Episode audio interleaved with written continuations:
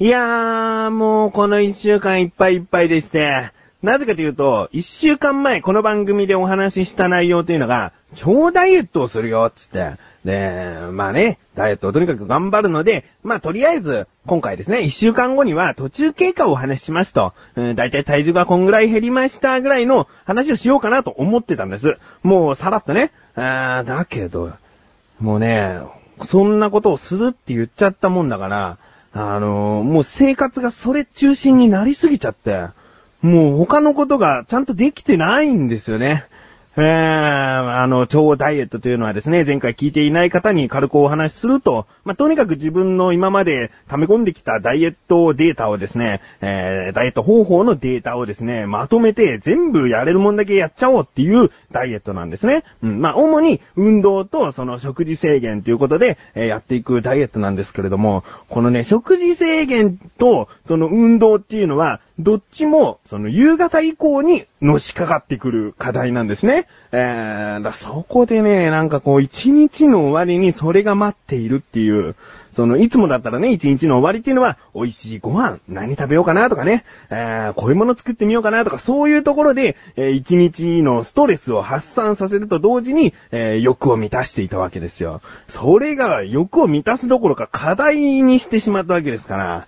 まあね、ああ、今日も走らなきゃいけないかとかね、えーもちろんあるわけですよ。で、そんな生活を一週間してきて、とてもじゃないけど、この経過話をさらっとして別の話題ってことにはいかないんですね、なんか自分の中でね。えー、なので今回は、そのお話をしたいなと思います。ということで、この一週間、まあ、ヘロヘロクタクタだけども、充実してるっちゃ充実してるのかなと思っている自分がお送りします。菊師匠のなだらか向上心。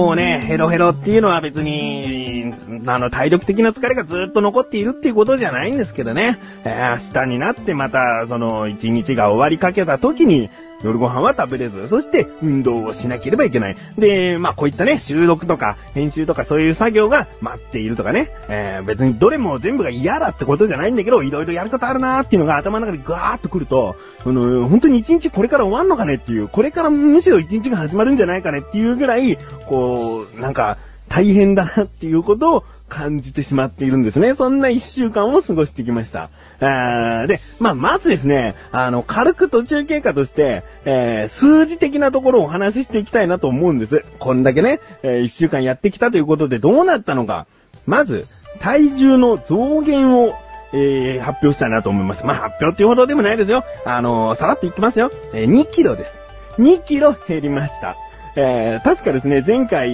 言っていたのは2週間で10キロ痩せるなんですよね。全然届いていないっていう。うーん、もうね、あの、10キロ痩せるって自分で言ってる時ね、前回そう言ってる時は、無理じゃないかなとも思ってるんですよ、もちろん。あのーでも1、2キロっていうのはもうすぐ簡単に減って、そこからがまた厳しいんじゃないかなと思ったら、2キロ止まりだった。うん。あの、その1週間の間にまた変動はあるんだけど、えー最大2.2キロぐらいは減ってるんだけど、今は2キロですね。えーだけど、そのね、嬉しいところがあるんです。体重っていうのはまあそれだけの数字なんですけれども、あの、うちの体重計っていうのは体脂肪率とかね、水分量とかね、あと筋肉量っていうのが測れるんです。で、まあそのパーセンテージが出るんですね。うん。で、その増減値も、えー言いたいなと思うんですけれども、まず、脂肪率がですね、体脂肪率ですね。それが3.1%減りました。えーこれは測るタイミングというのはいつもお風呂上がりに同じ時間にきちんと測っているので、おそらく、えー市販の体脂肪計だからって言ってもそんなに、えー大きな誤差は出てないはずです。ちゃんと測っていて、3.1%減りました。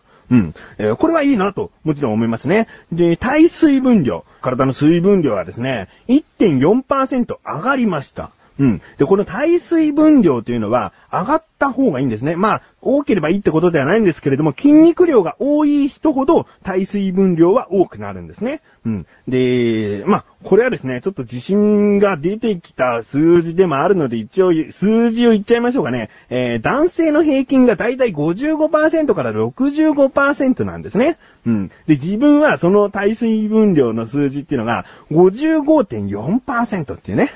えー、ギリギリこう平均値に入っているんですよ。あなのでまあ、そこはいいかなっていうね。で、気になる筋肉量ですけれども、筋肉量がですね、えー、1.1%上がりました。つまりですね、筋肉量、水分量が上がって体脂肪率が落ちてさらに体重が下がっているというのは、理想的な痩せ方をしているんですね。えー、何この言い訳じみたことを言ってるんでしょうかって感じですけれども、まあ、結果的に体重は2キロしか減ってないんですけれども、筋肉量はしっかり上がって、で、脂肪率が下がっていると。だからきちんとね、毎日走っているんだよという、この、数字的な証拠でございます。まあ、数字に嘘をついていないということを前提にお話ししておりますよ。うん。えー、でね、今回ね、自分はこの数字なかなかね、わかるなと思ったのが、走ってみて思ったのが、とにかく、その、一番痩せてた時期から20キロぐらい太ってきた自分からすると、足とか、今までこう運動して使ってきた筋肉が衰えてきて、さらにその20キロの重みを運動させるんだから、それなりの筋肉がまず必要なんですよね。筋肉を作ってから痩せる体になっていかなきゃいけないので、えー、とにかくね、走っていると、足が相当だるくなるんですね。膝が痛いとか、その足首が痛いとか、関節的な痛みはないんですけれども、とにかく走っている時っていうのは、肉全体が刺激されて、ああ、もうこれを頑張れば筋肉になっていくんだろうなっていう刺激を、えー、感じつつ走ってましたね。うん。で、自分家っていうのが、ちょっと、えー、まあ、周りは住宅地なんですけれども、山を削ったようなところで、その上の方に立ってるんですね。で、その上の方に立ってるから、自分の家を中心にルートを考えようとすると、どうしても最終的に上り坂になるんですね。えー、わかりますか？あの、最初に下って、で、まあ、平坦な道があったとしても、最後には必ず上り坂っていう。逆回りに走ったとしても同じことです。最後には結局上り坂になっちゃうんですね。なので、そのね、上り坂っていうのが、その、一周だいたい1.5キロぐらいのところを走ってるんですけれども、3分の1下り坂、3分の1平坦、3分の1上り坂みたいなコースなんですよ。まあそこよく考えればね、まあ、とりあえず、ずっと下の方まで降りていって、平坦なところだけをずっと走って帰りまた登ってくりゃいいじゃないかと、歩いて登って帰ってくりゃいいじゃないかってことなんだけども、まあ自分はそういうコースを作ってしまって、そこを走っているんですけれども、まあね、それでね、とにかく上り坂っていうのが最後に来るんで、あのー、とにかくこう足が刺激されるんですよね。うん。でね、その、一番最初走り始めた時は、1.5キロを一周走って、で、1.5キロをそのまま歩いて、えー、で、また1.5キロ走って、最後歩くっていうことをしてたんですね。だけど、もうね、みるみる筋肉がついてきたのがわかるなと思ったのが、3日後には2周できるようになったんです。もう1周で、ああ、もう限界だと思ってた最初の日と比べて、もう3日目には2周走れちゃうんですね。で、一週間後の今ですけれども、今日は3週走ってきました。えー、ちょうど昨日2週半っていうところで、あのー、歩いてしまったんですけれども、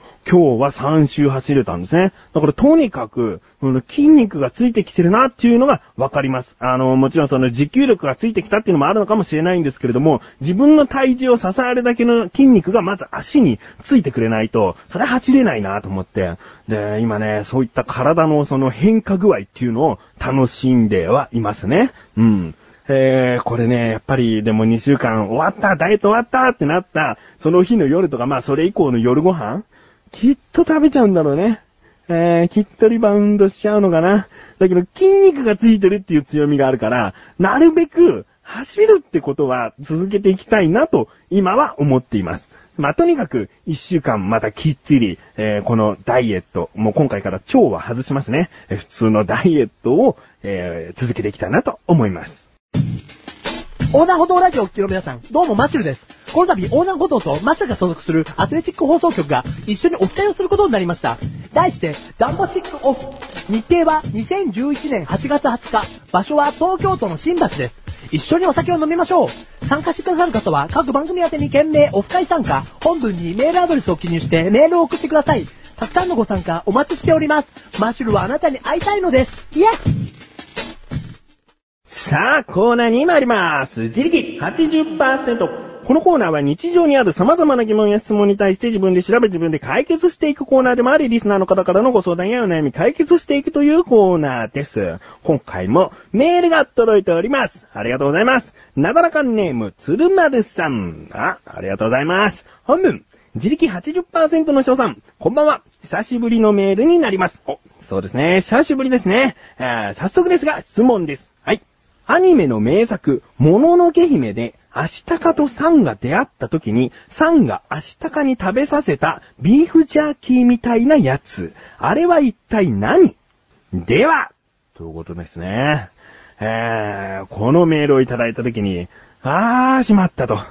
ーあの、自分はね、あの、スタジオジブリ作品好きなんですよ。あの、本当に何度も何度も見ても楽しめる映画だなと思っているんです。で、主にこのテレビで見る機会が多いんですけれども、なんかタイミングがいっつも合わなくてですね、紅の豚と、この、もののけ姫っていうのは、どうも一回も見たことないんですよね。えー隣のトトロなんてもう5回以上は見てるし、ハウルの動く城だって2回は見てるし、うーん、もうタイミングが合えば全然もう見ようかなと思って見てるんですけどね。え一番好きなのは千と千尋の神隠しですね。あれは本当に3回ぐらいを見たんじゃないですかね。うーん、なので、なんでタイミング合わないのかなと思ってるぐらい、その、かといってこうレンタルしてこようかなっていう気持ちにはならなかったんですけれども、タイミングさえあれば見ようと思っていたところ、今回の鶴丸さんのメール、もののけ姫ですか。ねえ、見たことあれば、あのシーンですねって、具体的にこう自分も補足したいなと思ったんですけれども、あの、アシタカトさんっていうのはね、わかりますよあの女性の人物とね、あとあの、男性の人物だと思うんですけれども、この二人が出会った時の、えー、なんか食べさせたんですか？うん、食べさせた時の、ビーフジャーキーみたいなやつ。ね。ということで、今回の疑問です。もののけ姫で、サンがアシタカに食べさせたものって何なの？ですね。見てないのに調べてきました。ここからが答え。どうやらですね、この鶴丸さんがおっしゃっているシーンっていうのは、その、サンがアシタカに口移しで食べさせているものじゃないですか？ね？なんかこう、アシタカがこう弱ってしまったところかな？寝てしまってるところかな？ちょっとあそこはわからないですけれども、あの、サンが血移しで食べ物を与えている時のその食べ物のことですよね。これはですね、あの、もののけ姫絵コンテ全集というものがありまして、で、そこにですね、しっかりとその絵が描かれているんですね。で、その絵に、はっきりと、星に行くと書いてあるそうです。うん。なので、干し肉。まあ、イコール、ビーフジャーキーと言ってもいいんじゃないかなと思います。うん。あの、宮崎駿さんのその作品に出てくる食べ物って毎回こう評判がいいですよね。美味しそうとか言われてますよね。えー自分はあの、千と千尋の神隠しであの、お父さんとお母さんが豚にされちゃって、で、その時に食べてる料理、まあ、豚になる前に食べてる料理かな。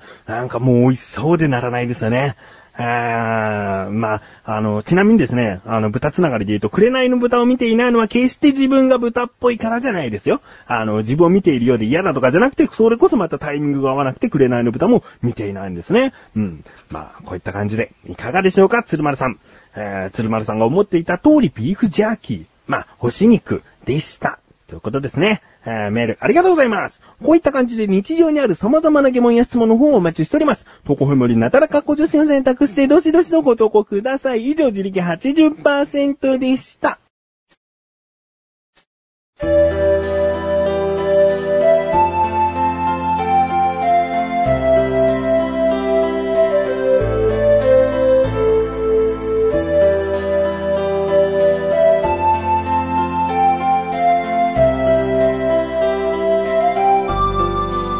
ンディングでーす。そしてすぐお知らせでーす。このなだらか向上心が配信されたと同時に更新されました小高菊池の小高カルチャー聞いてみてください。今回はですね、小高祐介が個人的な発表というかね、重大発表でありますが、聞いてらっしゃる方々からしたら重大では、まあないかなという内容でございます。まあ本人にとっては重大な発表でございます。気になるという方は聞いてみてください。ということで、なだらか小女子は毎週水曜日更新です。それではまた次回、お相手は菊池師匠でした。メガネタマーニでもあるよ。お疲れ様でーす。